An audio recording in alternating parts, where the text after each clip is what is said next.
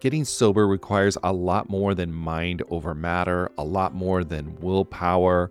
It's about leveraging the support around you. People in recovery typically need a mix of medical help, emotional support, and changes in lifestyle to manage their addiction, not just mental determination. As both a therapist and someone embracing the recovery lifestyle, there's one tool I always recommend to people needing extra accountability SoberLink. SoberLink is a high tech breath analyzer system designed to help you get and stay sober. And here's why I love it you'll test the same day every day, eliminating testing anxiety. Friends and family receive instant test results, helping you rebuild trust and preventing relapse. Accountability is a part of that, and it's something to really be embraced. Devices have built in facial recognition so your support circle knows you're testing, and tamper resistant sensors flag any attempts at trying to beat the system so your sobriety is never questioned. So let 2024 be your best year yet. Visit soberlink.com forward slash TAM to sign up and receive $50 off your device. That's soberlink.com forward slash TAM. And let accountability be your guide.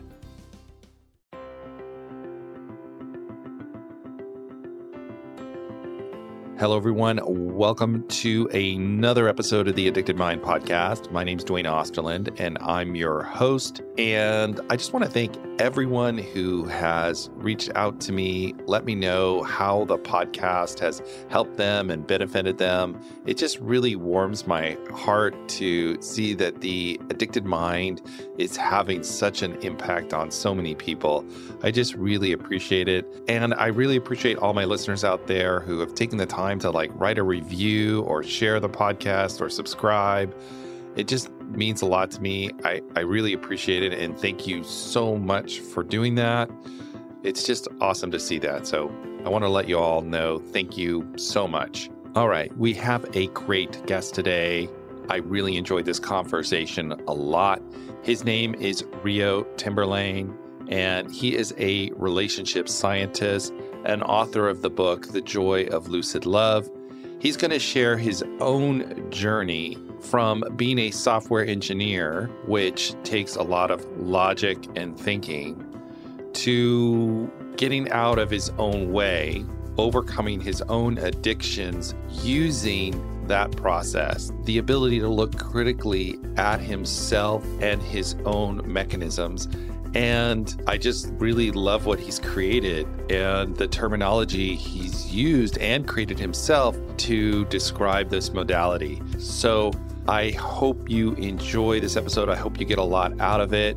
I could really relate to Rio and how he views the world. And I hope that you can as well and, and get as much as I did out of this interview. So stay tuned for that. And don't forget, if you're enjoying The Addicted Mind, please rate and review us on iTunes. That's really awesome. And click the subscribe button. All right, let's start this episode. All right, Rio, welcome back to the Addicted Mind podcast. Just so everybody knows, we made an attempt to record this episode and we had some technical issues. So we're coming back to it. Today, my guest is Rio Timberlane, and we're going to talk about animiatry. It's a word that I had to look up and couldn't really find a lot on it. But I had enjoyed our previous conversation so much, Rio, that we wanted to get this on tape and and do it. So I'm glad that you're here. You want to introduce yourself again, and we'll we'll get into it.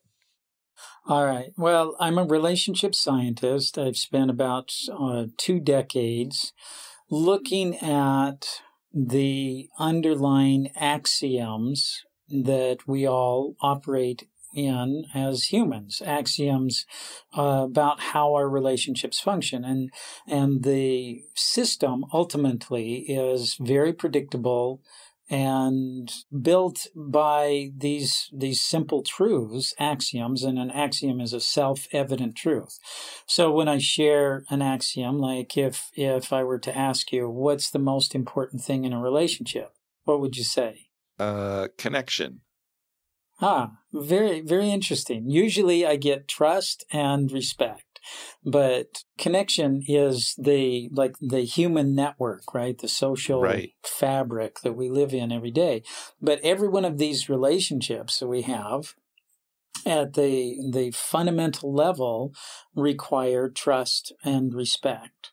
And so those are axioms, you know, that we experience day in and day out. And so they're self evident. Yeah, I would- I would say really when you say that, when I say connection, it it all flows from that trust and respect. So that totally makes sense to me. Yeah. And so when we look at the totality of our human experience, there isn't any part of it that isn't a relationship in some way or other. And specific to your podcast, addiction is ultimately a relationship. Yeah. We classify it as an unhealthy relationship because it's something that a, a relationship that we find ourselves trapped in that we can't opt out of. Whatever the behavior is, whatever the the outward indication, the outward symptom, however you want to classify the identifier for an addiction, in the end, it's a behavior and a relationship that we are incapable of. We find ourselves, no matter how hard we, we try, we're incapable of of extricating ourselves in, of this relationship.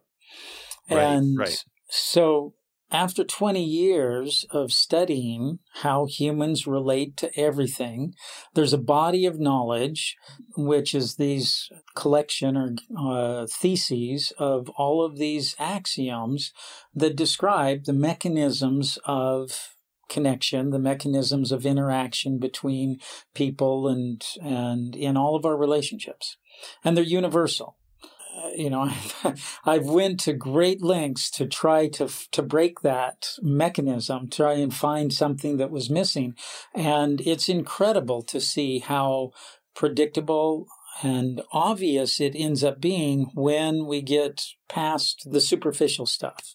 Absolutely. I just want to go back to what you're saying because I, in my work, in doing this work, I, I, I call them, I guess, themes, but I like the word of axioms. They're like kind of universal truths that are just part of it, that they're just there and they're just Right. they're just part of the structure and everything. Before we go further, though, I, I want to know a little bit about you and what got you into this work because I think that helps always set the stage Sure. for for why we're doing this and why this is so important to you. And I appreciate that. And so I was, you know, in a former life, I was a software engineer with a really good skill set for troubleshooting complicated, very complicated systems. I would. Uh, I really, it was something that enlivened me. I really enjoyed finding that bug in the program. And it was always something really simple like the statement, if this and this, do this thing. Right. And uh, then the bug is that what was what needed to be was if this or this. So in either case, then do this. And so we changed that line of code. We recompiled the application and we run it and boom, it works perfectly. Right. Well, in my own life, I had a bug, Right. just one. just one. Yeah. We I just have one bug. Yeah. And so in my own life, uh, right at about the year 2000, my marriage fell apart and really my whole life imploded and i found myself you know and this is this is a, a very terrible realization when you come to terms with the fact that you're in an addicted state Yeah. and absolutely.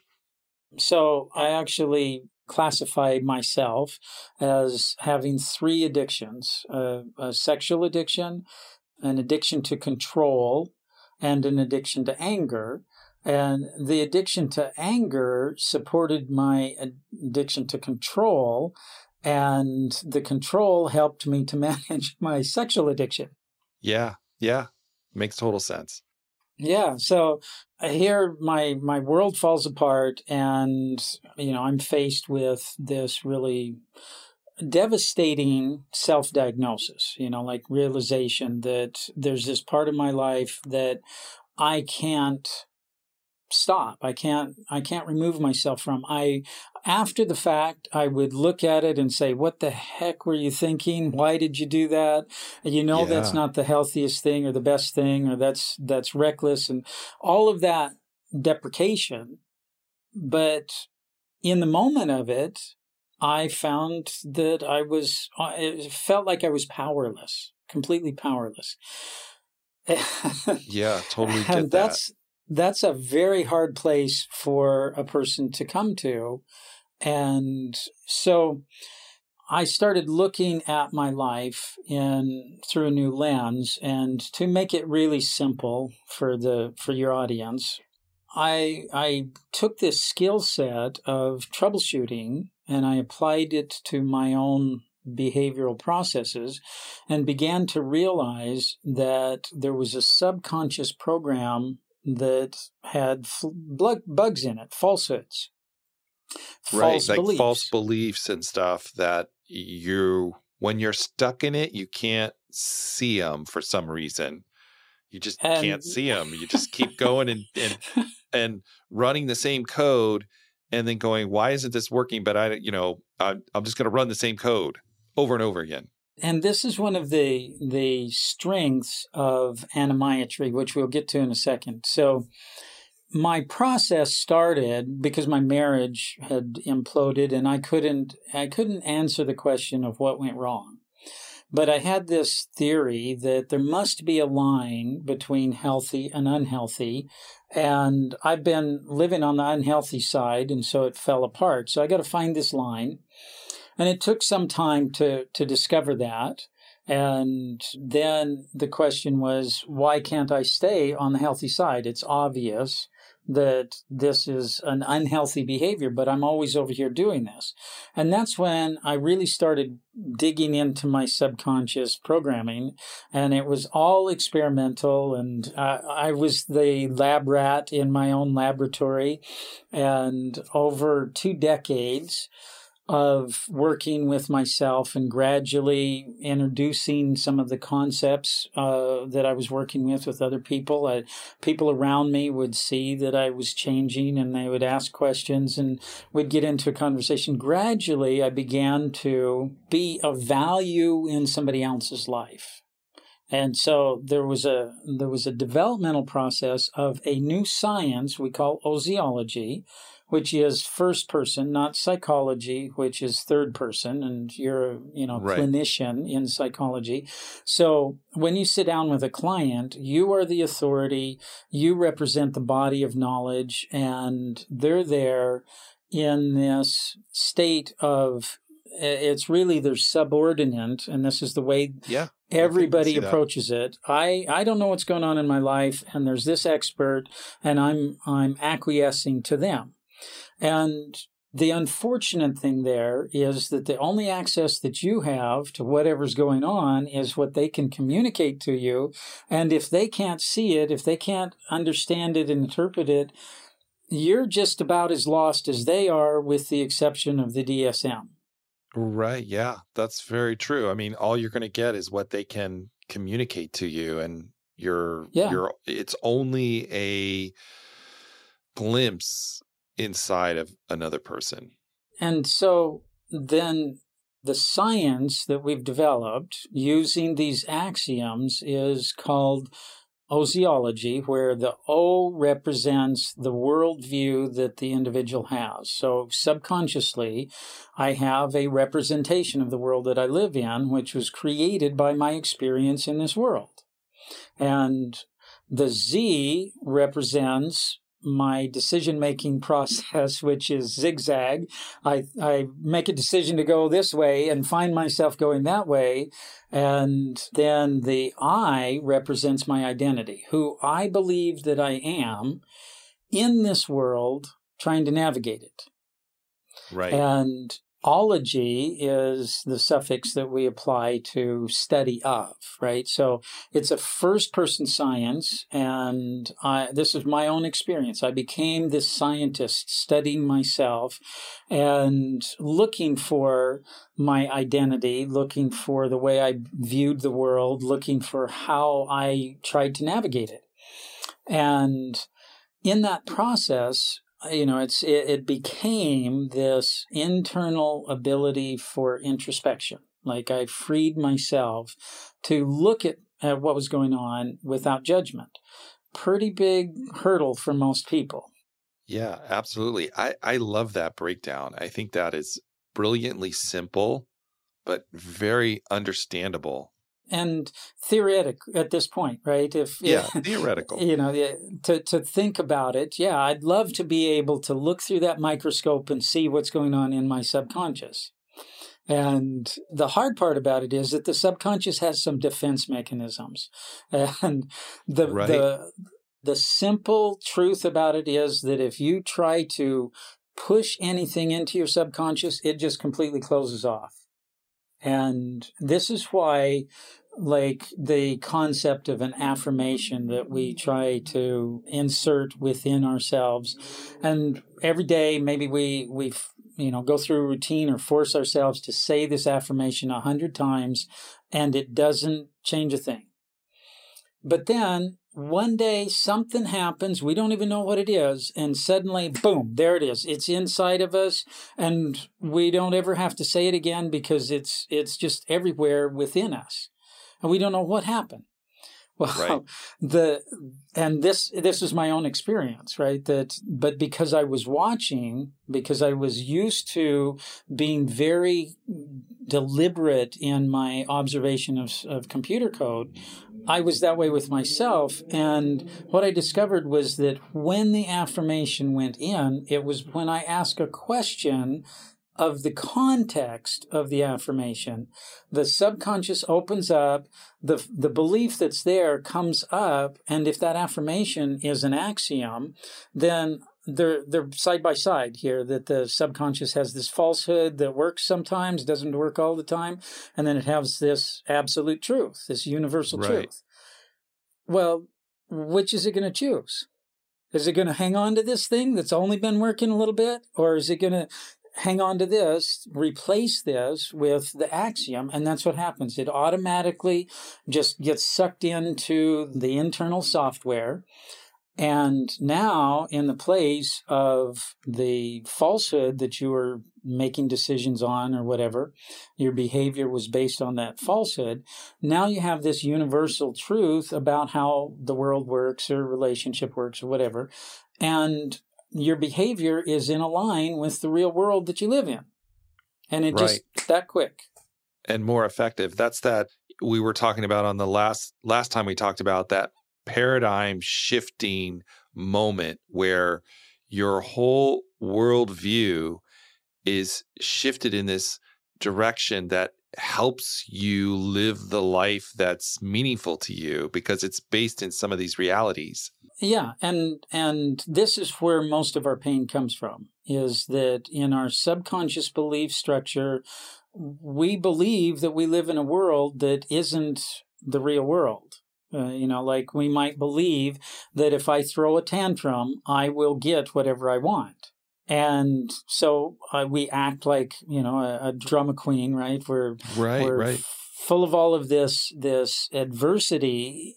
And as a kid, maybe two years old, you get catered to when you act out like that. But as an adult, 22, 42, 52, it doesn't work so well. Right. It's uh, like you said, our, our subconscious can block that process off from us.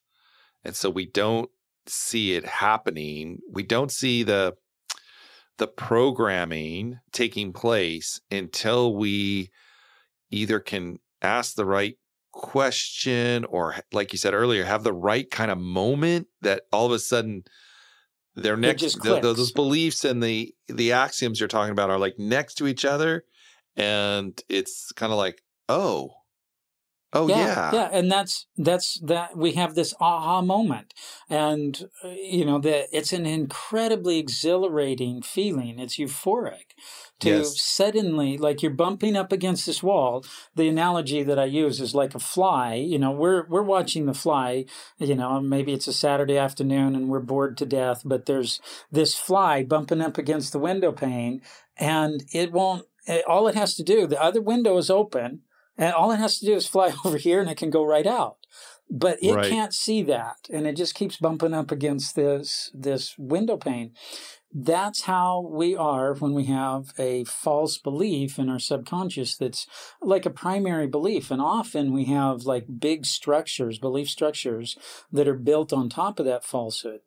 And so when this par- paradigm shift, this aha moment happens, and we can suddenly see that all we have to do is go over here, and it's a free, mm, you know, we're free to move forward in our life. Then we forget about the, that that window pane. We forget about the other pathway completely, and now we we move progress into a space that we've never been before.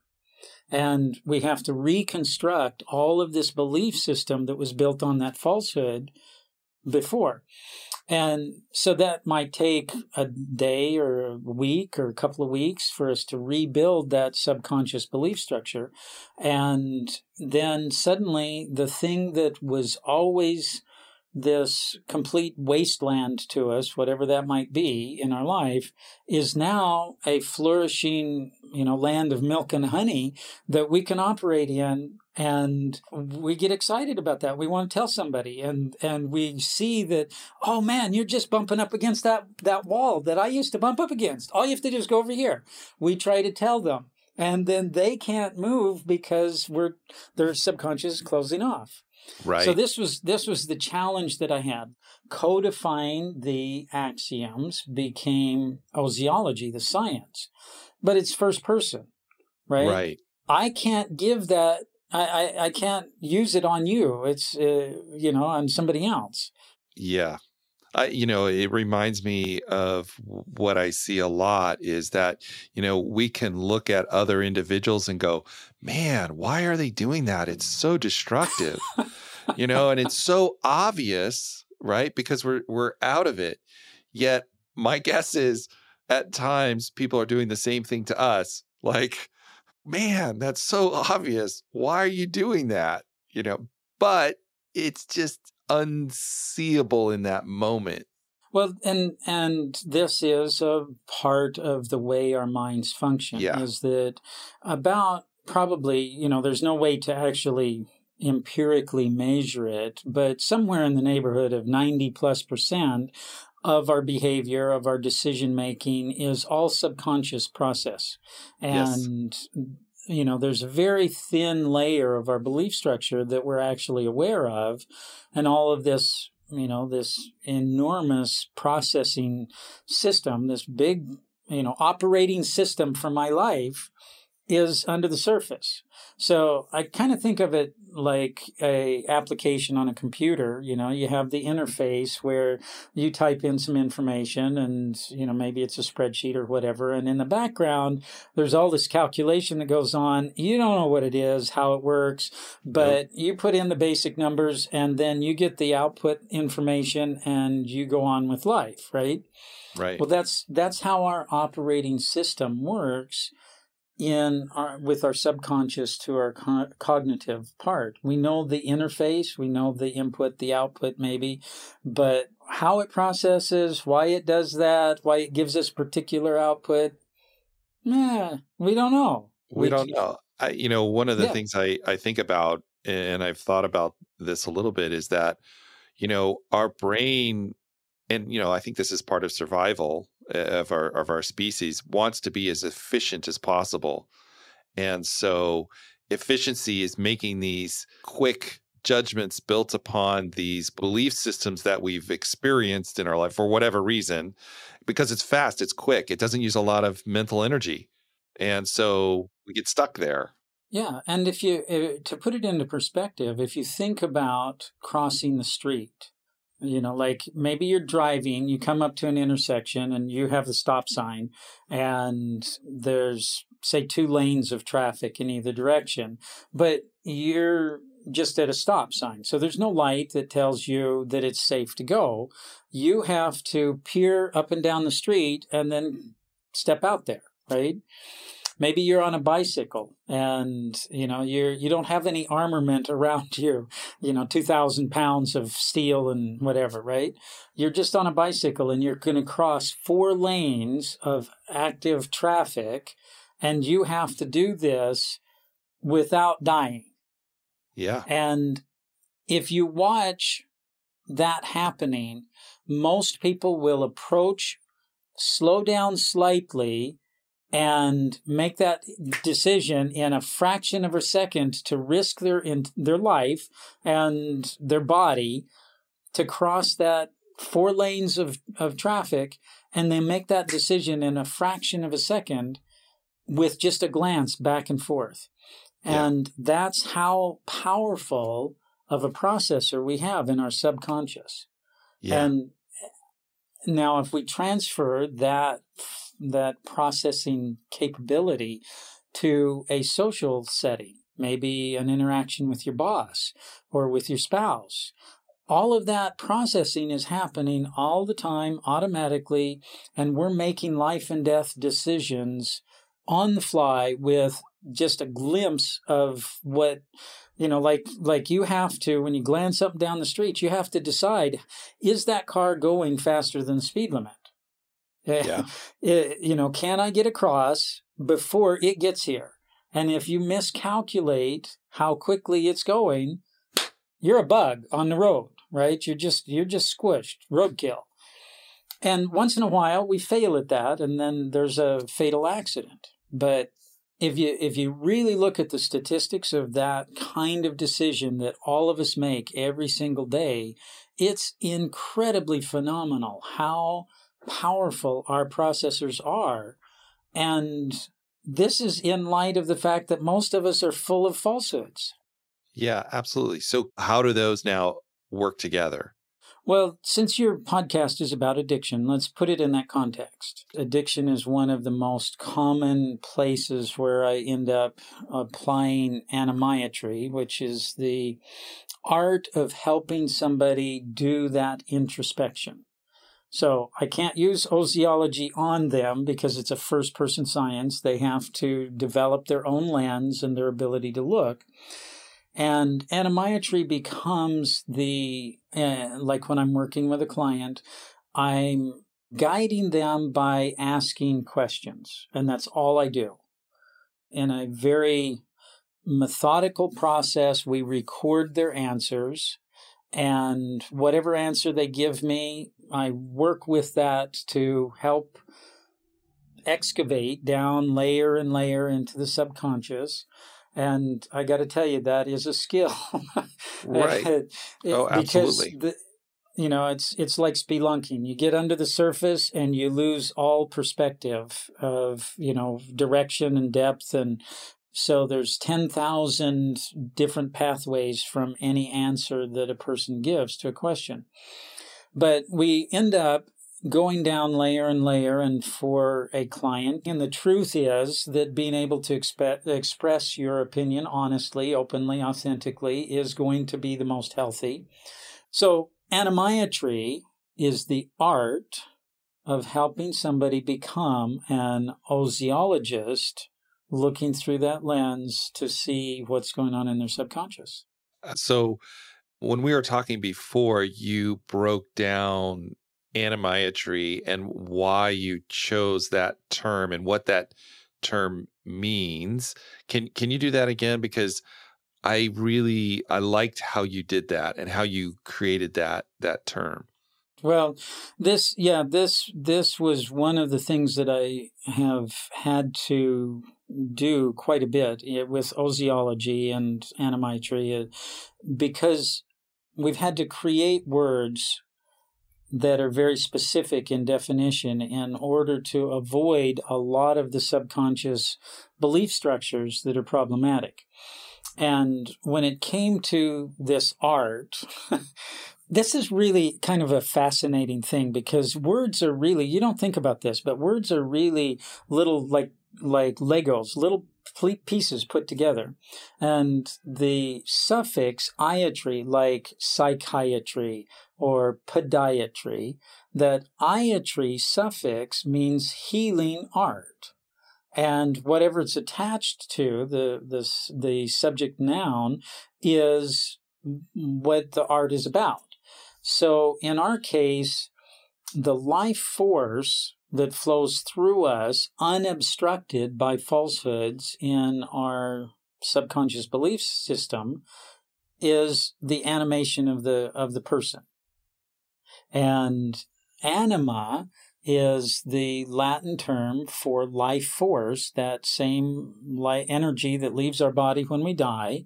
And so the construct is that this is the healing art of that anima and cleaning up of our subconscious falsehoods that become barriers to our animation in life.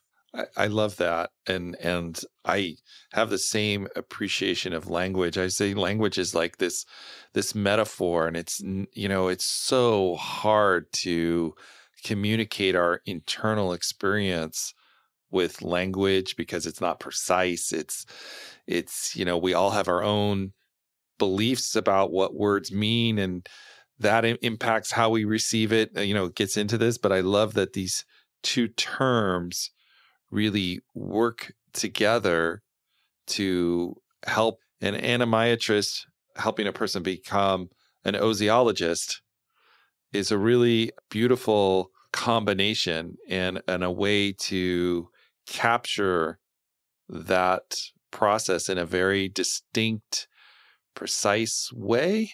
I guess that's what I'm trying to say, which I really, which well, I really appreciate, I'm, and also makes me appreciate like where that comes from from you and your programming and being a software engineer. You've got to be, I would imagine, kind of precise, and having that skill set kind of allowed you to do that process. But it, it took me a while to give myself permission to create words. And one of the one of the funny things about it is that often when I'm working with somebody, I refer to something that we've uh, in using a, a word that we've constructed, and it's foreign to them. They've never heard it before, so they'll say, "That's not a word. You made that up."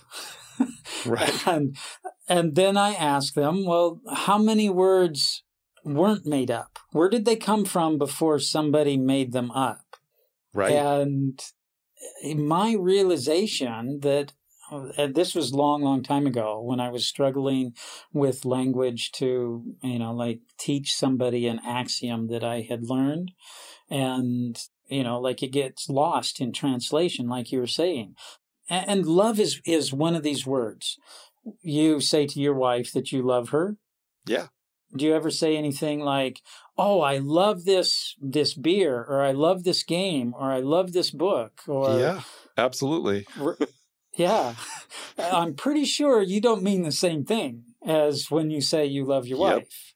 Yep, absolutely. Yeah. Yeah, and so that is one in the book that I've written called The Joy of Lucid Love. That is ultimately the question that we're answering is when you say to somebody or when you say about something, when you say, I love, what is it that you really mean? And there's this part of the science is a construct of the data, the information, the, the truths in it that is called a simplexity. So, like in psychology, there's the bell curve. Use the bell curve, you know, throughout the DSM to say, okay, here's where normal people are, and if you're on this side or this side, then there's some diagnoses. Right. And in oziology, there's only one subject. We don't have a big uh, like oziology is first person science. So there isn't a sampling of 50 people or 100 people. There's only only one. so we need a method of defining where we are in context. And so the idea of love, which is about the reciprocity we have with people, there's a simplexity that's like a number line.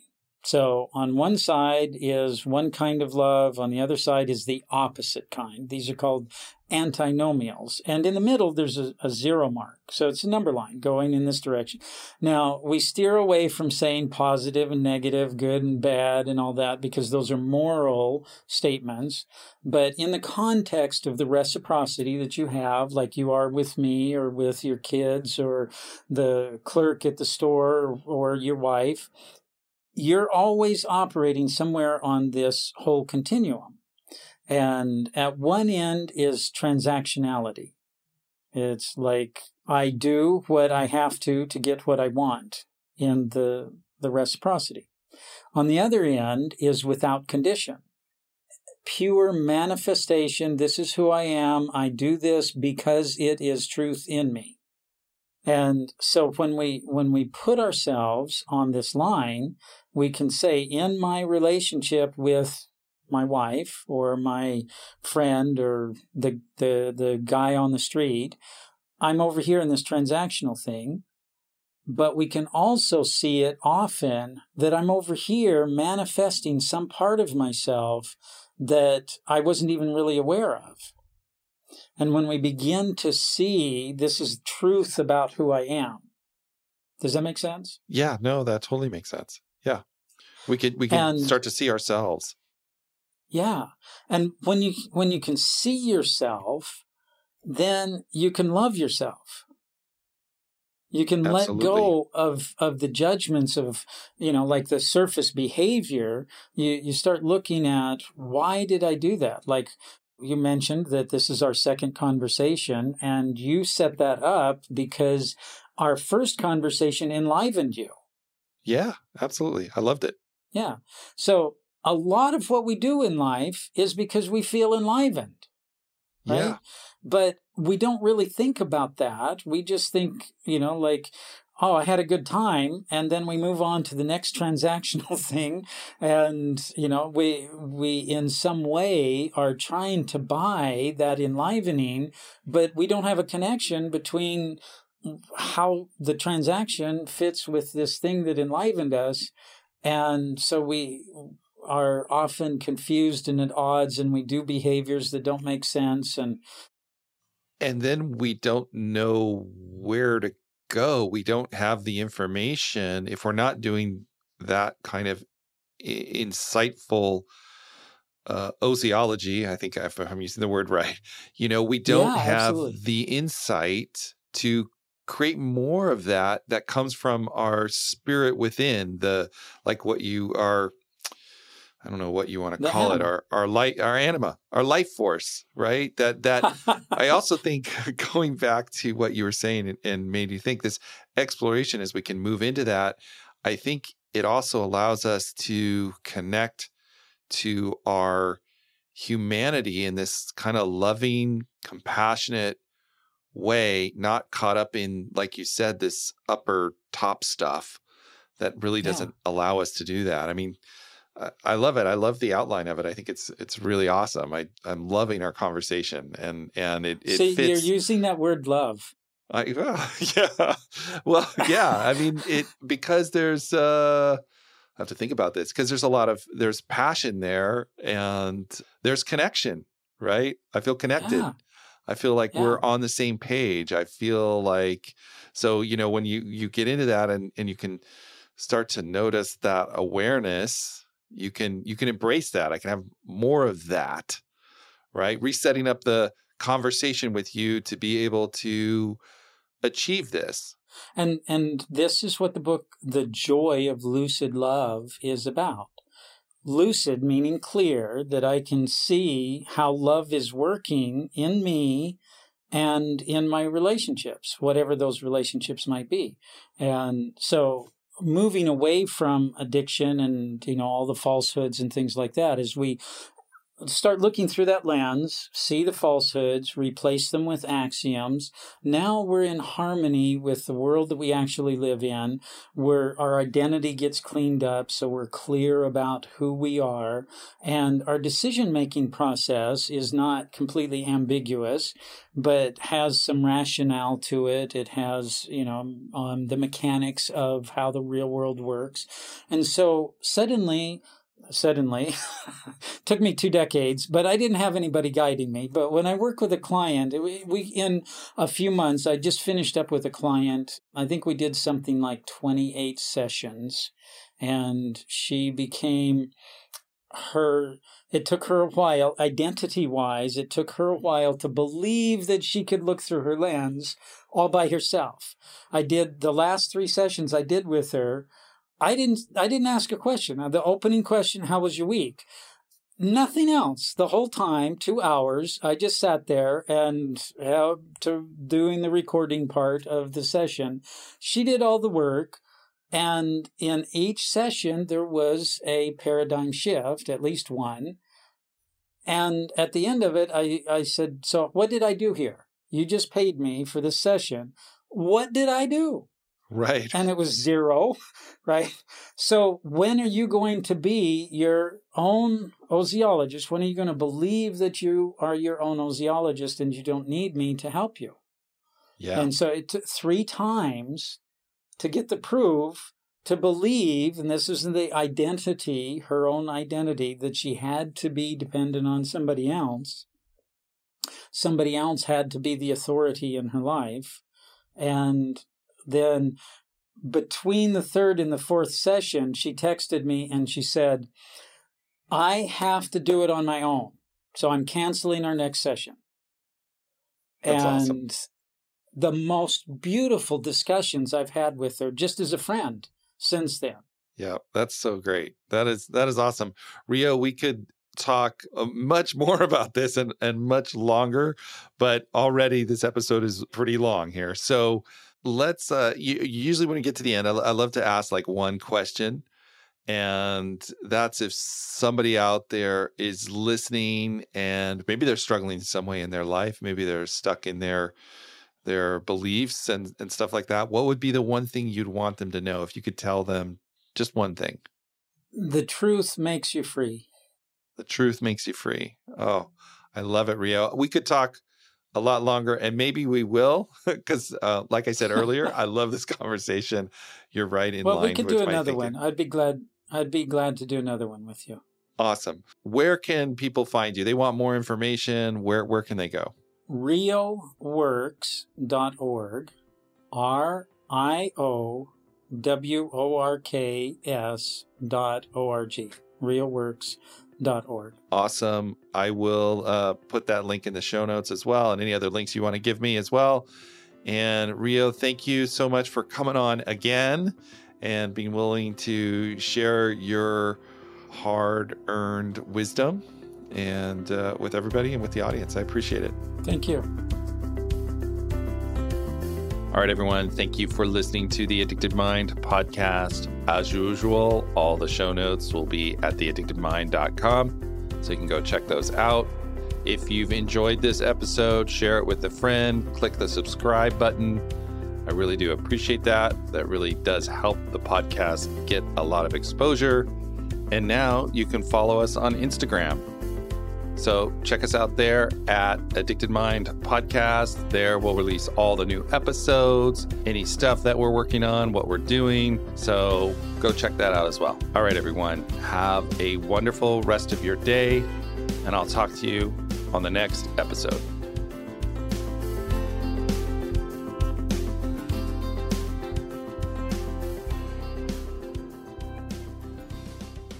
Oh, hey, it's Erin. And I'm Michaela, and we're the hosts of the Two Sober Girls podcast, and we are on a mission to spill the wild truth about sobriety. Forget the rose all day cliche. Sobriety is flipping amazing. Absolutely. It's not just about quitting the drink, it's a gift you give yourself and your loved ones. So, what are you waiting for? Break up with that old toxic relationship with alcohol and let us show you the possibilities.